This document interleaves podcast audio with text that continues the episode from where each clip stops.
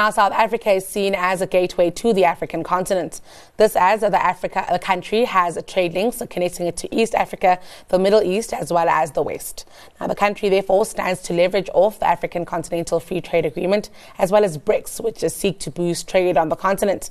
How can South Africa capitalize on these synergies between the two for greater prosperity? Yaa Ngonyama, who's consultant at Frost and Sullivan, joins us with her analysis here.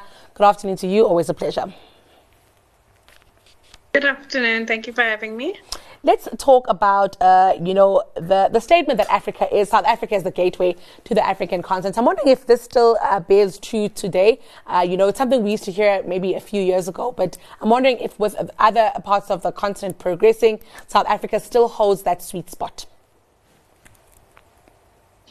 I think, um, given South Africa's location as well as its, um, as you mentioned, it did actually have a pivotal hand in the establishment of the African um, Continental Free Trade Area. I think that it still holds today quite a significant position in being able to allow several other countries into being able to access the African continent as a whole. Um, and I think it's mainly predominantly based on the fact that of the infrastructure that the country has, given the fact that the location of the country, in terms of our port infrastructure, we're able to connect various different countries from both the east and the west side. And then we also have um, a fair amount of infrastructure that has already been developed locally to be able to access, you know, international trade that comes in and then is moved through the country that goes to the north of the continent. What is also interesting, I guess, uh, is the fact that uh, South Africa is r- well established within BRICS. And I'm wondering uh, what that also means for uh, the influence that it may be able to, uh, you know, drive on the continent as well as uh, for the continent. I mean, again, with the whole um, um, BRICS thing, I think the BRICS partnership creates, for number one, it creates a partnership for South Africa to be able to tap into another um, more international markets. We've also seen that um, South Africa's position is quite attractive to various BRICS countries because of the fact that South Africa is a gateway into the rest of the continent. So, by South Africa being um, part of the BRICS membership, what it does is that it brings in South Africa as a um, I would like to say like a partnering um, efficient, if I could say, whereby South Africa could actually be the, the face of the Africa in terms of looking at how we are able to create a synergy between the other various BRICS members. Um, and also the fact that, you know, through the infrastructure that we have, through the ports, um, various BRICS countries can now make use of our infrastructure and therefore trade once again being able to push through different kind of commodities and um, uh, various kind of um, I guess different kind of um, you know different things that people would like to trade with access to the African continent. It also creates an idea of um, inter interrelated inter intertrade because if we make use of the African continental free trade area, where you know customs and different um, things that used to be more like um, things that would tie different African continents away from being able to trade. Now intertrade is a little bit more easier, which makes you know the connectivity from the outside and the inside a little bit more um, easier.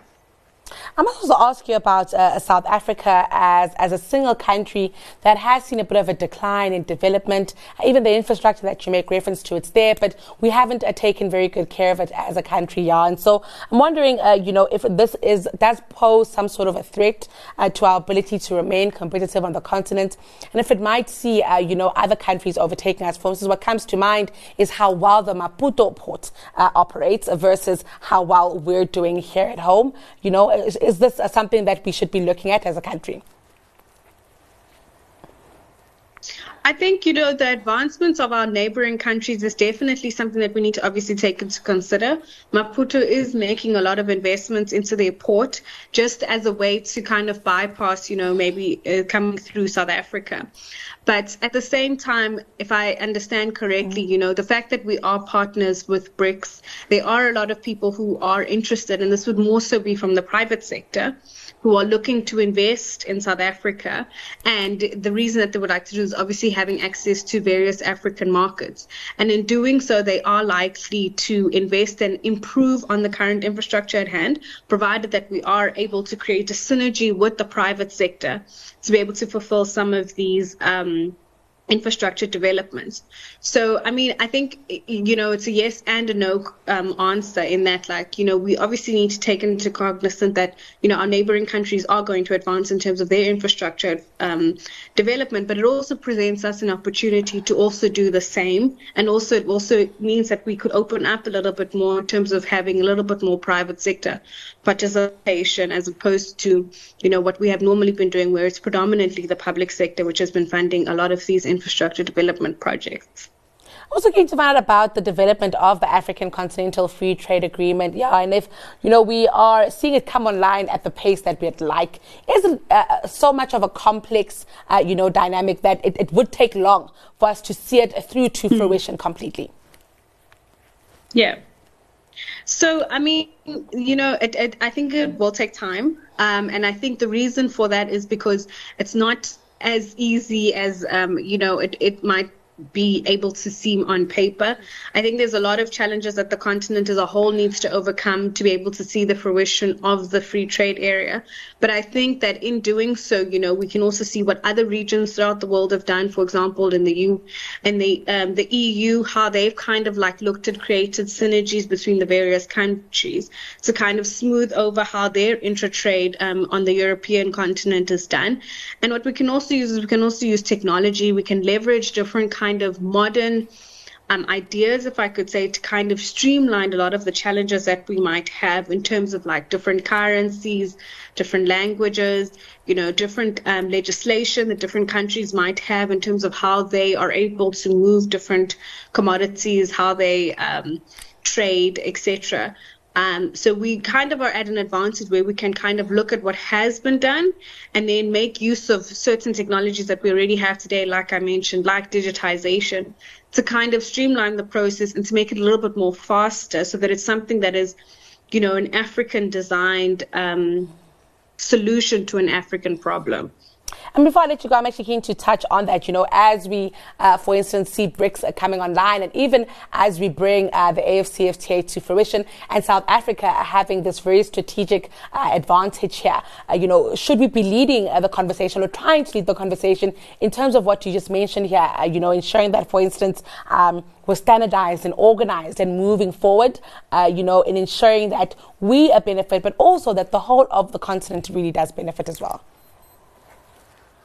Mm, yeah, I think, you know, sure, South Africa could take the stance of taking it from leading the conversation, given the fact that we are also a partner of BRICS.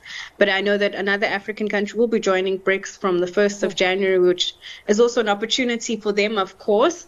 Um, but I think in general, the, the approach altogether should be, um, you know, we should all kind of work together with a common goal to reach you know, a, a, point where we're able to fulfill this intra-trade and boost the continent as a whole.